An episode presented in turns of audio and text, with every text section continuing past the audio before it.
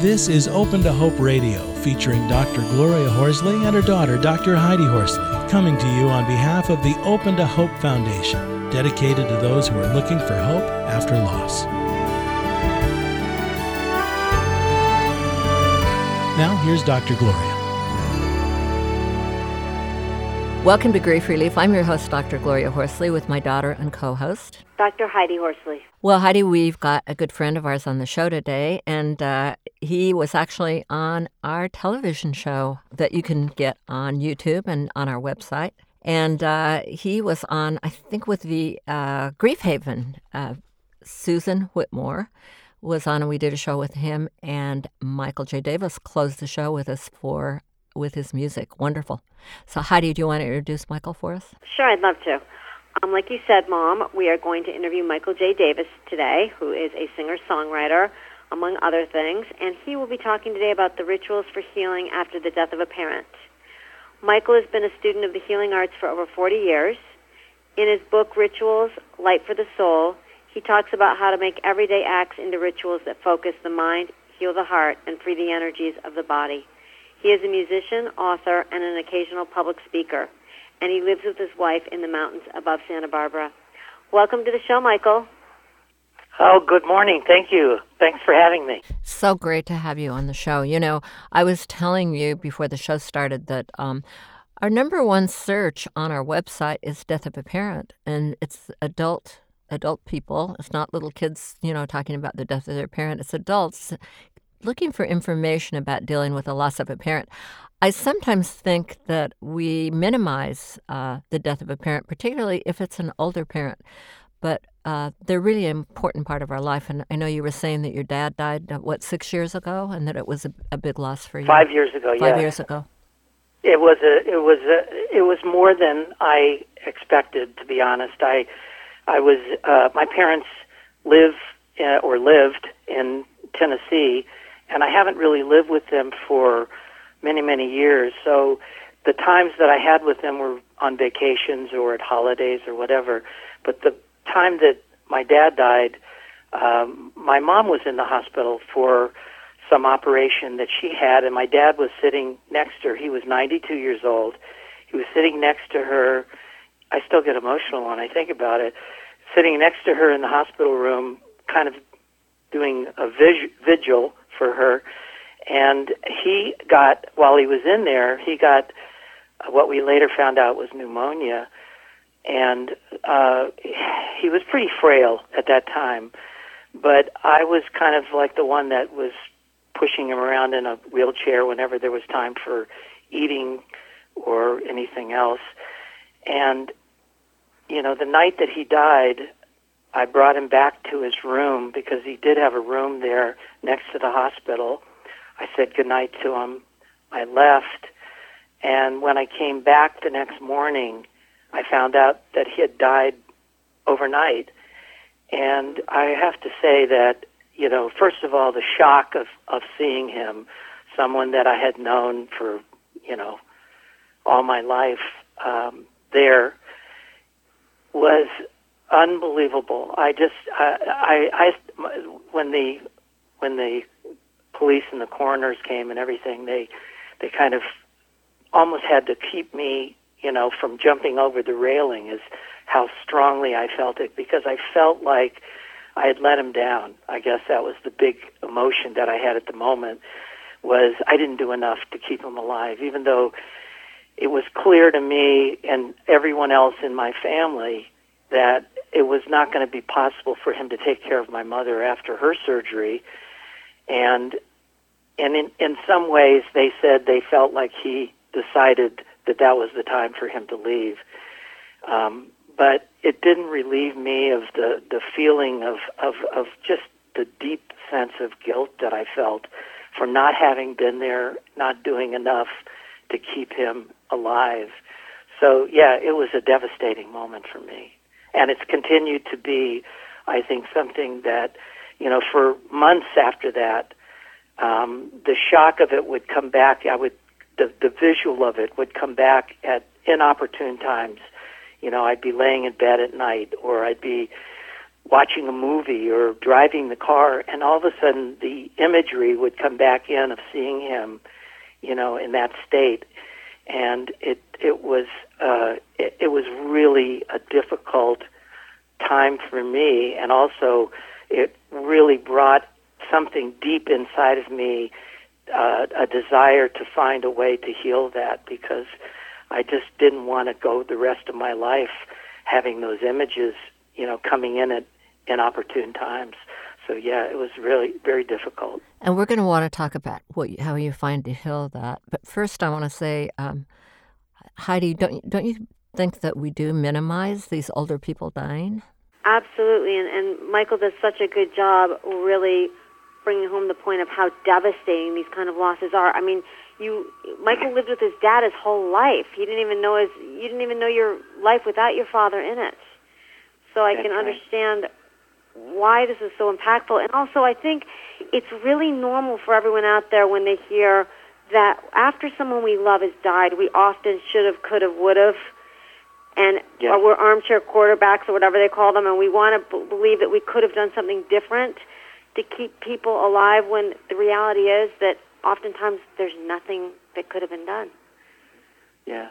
But it is normal to have Yes. this kind of thought. And also, um, maybe there's something more that could be done, but people also decide not to do it at, at certain ages. So, you know, there's something connected with that too. When do we finally, you know, people make decisions to do what they do, and and and we can't convince them to do differently. I know that happened with my sister.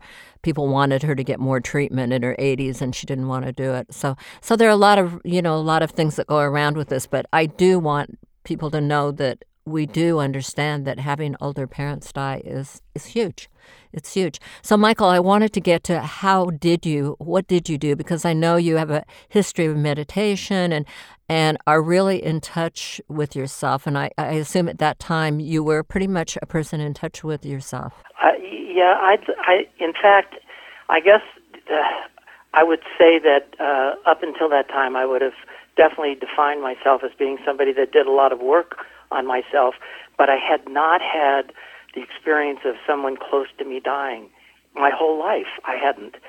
So this was like something that came out of the le- out of left field, and it was a shock. It was a shock to the system, and I realized, and I, you know, your question about how did I get through it, I think that the the work that I had done before with meditation, and particularly breathing, you know, for me, breathing as a meditation is a way to kind of bring your emotions into balance somewhat. And it really didn't come right at first. So I can't really say that all I did was breathe and then it was, you know, okay. But I did try my best to go into the experience, the death of a person that I loved, the experience of seeing him, the whole pain of it, to go into that as a ritual for healing. You know, for me, uh, the difference between a ritual, say, and a habit is that a ritual has awareness and conscious thought and sacredness, usually attributed to it, whereas a habit, you can do it without thinking about it. So when you take something like breathing, for example, and that's something that we do unconsciously all the time, even when we're asleep.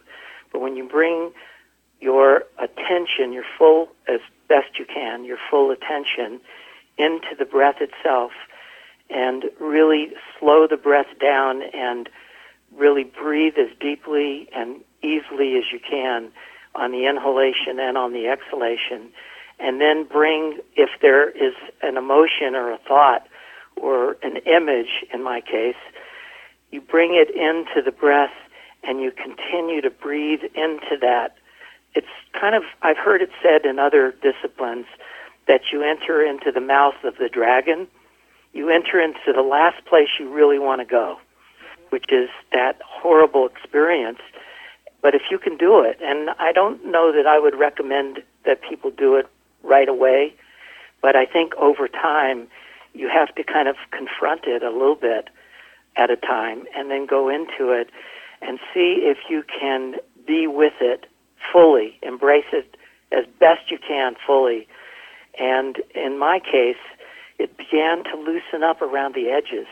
I began to see things that I couldn't see when all I was able to do was be in the shock of the experience.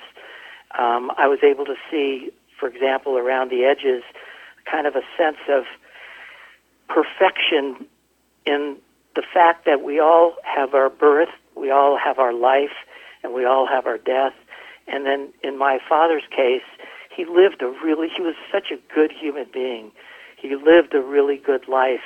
And when I went and I did the memorial service for him uh, at his little church there in this little town in Tennessee, I asked anyone in the audience that wanted to say something about him to stand up and, and share it.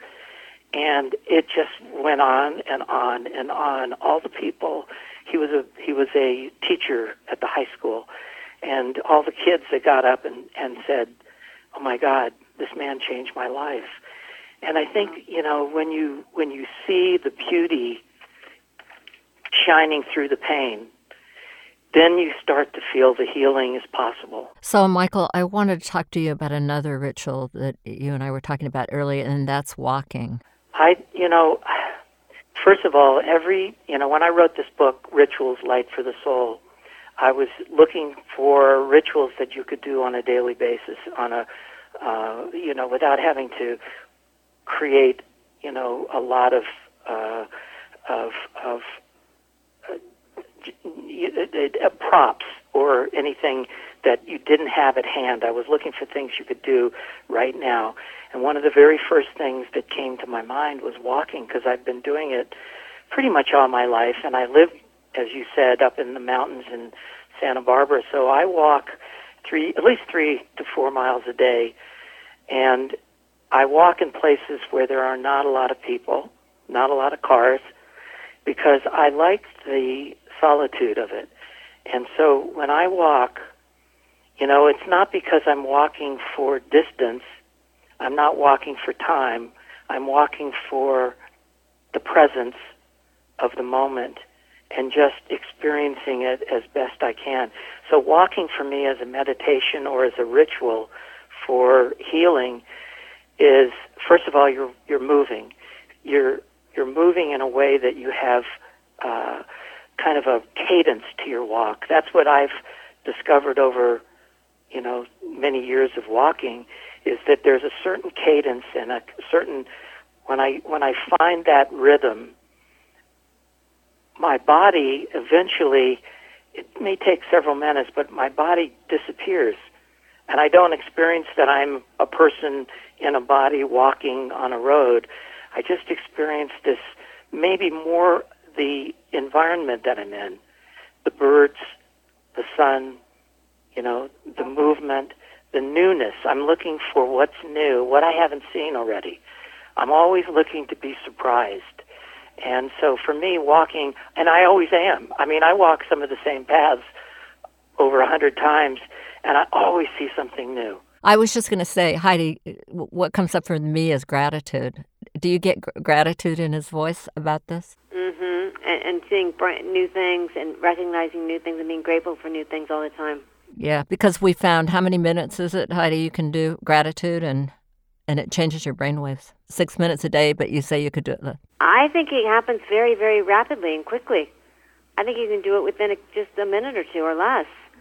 And and you know, I live in the middle of of New York City and and very chaotic, about as crowded as it can get and I live just a couple blocks from Central Park, and right now my office is a half a block from Central Park, and I walk almost every day in Central Park, and it really changes the way that I feel and gets me, you know, into nature and into myself and into my head and out of the chaos of the city, and keeps me grounded.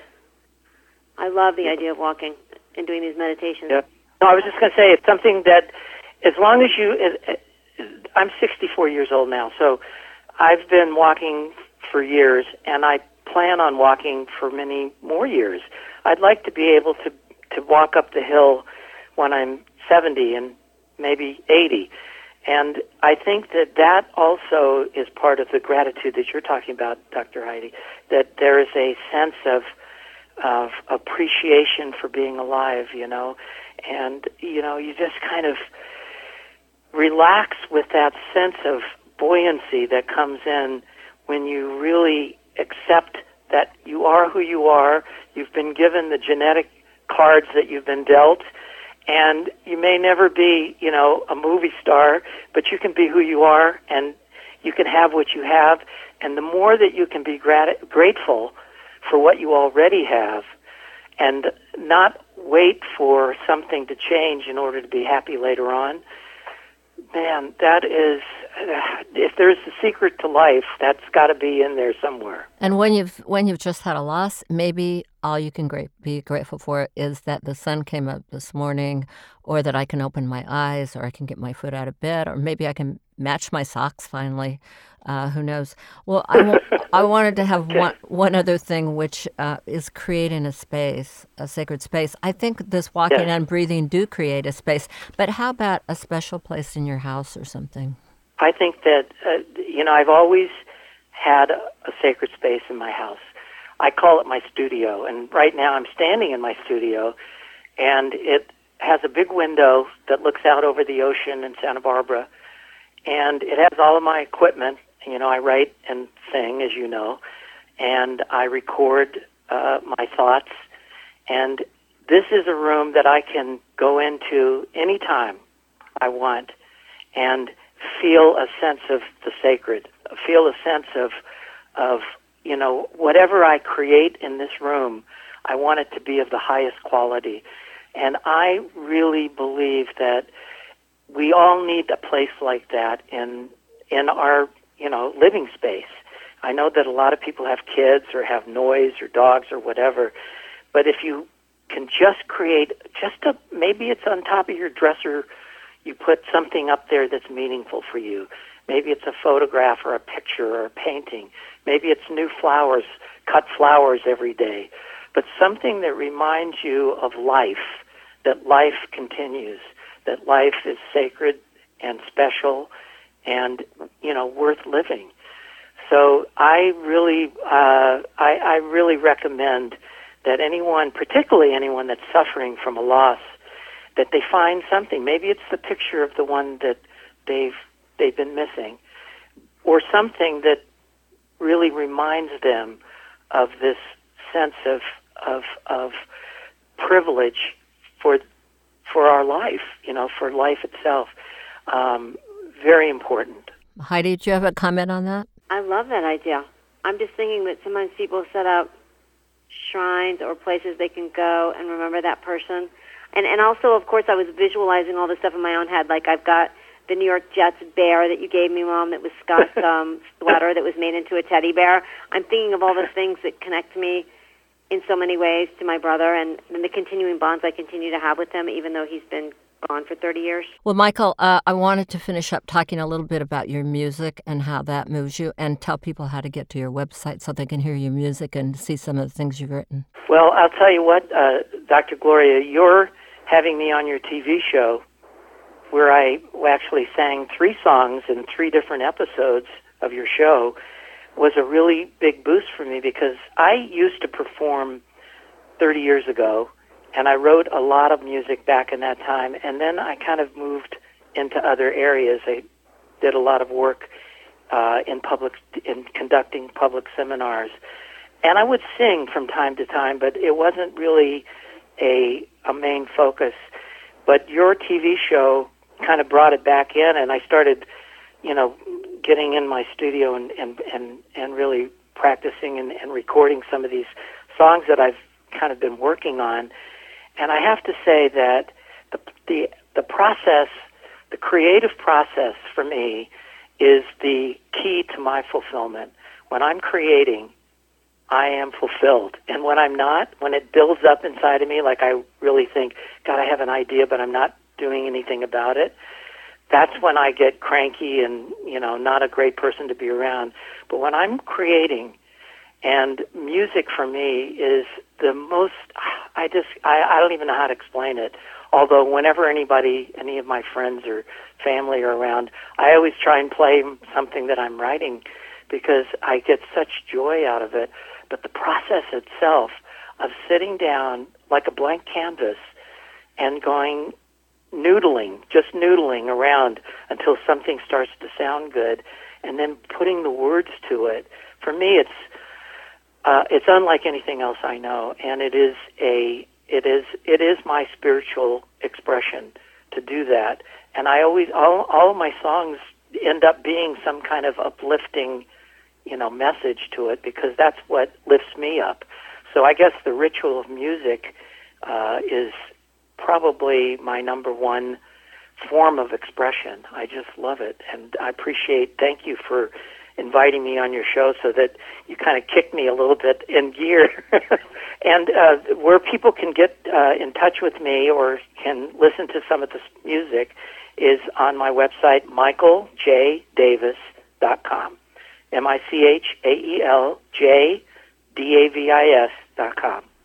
Uh, thank you, Michael, for being on the show today. You're a real gem. Thank you. I really appreciate you both and the work that you're doing. Thanks, Michael, for all the work you're doing and for your gorgeous music. Thank you. Well, Heidi, uh, I love the rituals, and I am so glad that we've had somebody on who had an older parent die that er, is able to express themselves as eloquently about that experience as Michael is. He really does, Mom, and I love when Michael talks about the fact that ritual has awareness and conscious thought, and also the idea that when we're healing, we begin to see the beauty shining through the pain. I like that idea.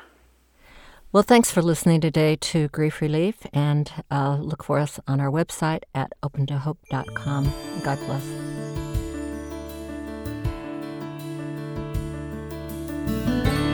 You've been listening to Open to Hope Radio, hosted by Doctors Gloria and Heidi Horsley. Like today's edition, all of our past programs are available on demand at opentohope.com along with helpful articles, videos, resources, and links to help get you through the toughest time of your life. You can also follow us on Facebook and Twitter and sign up for our monthly newsletter.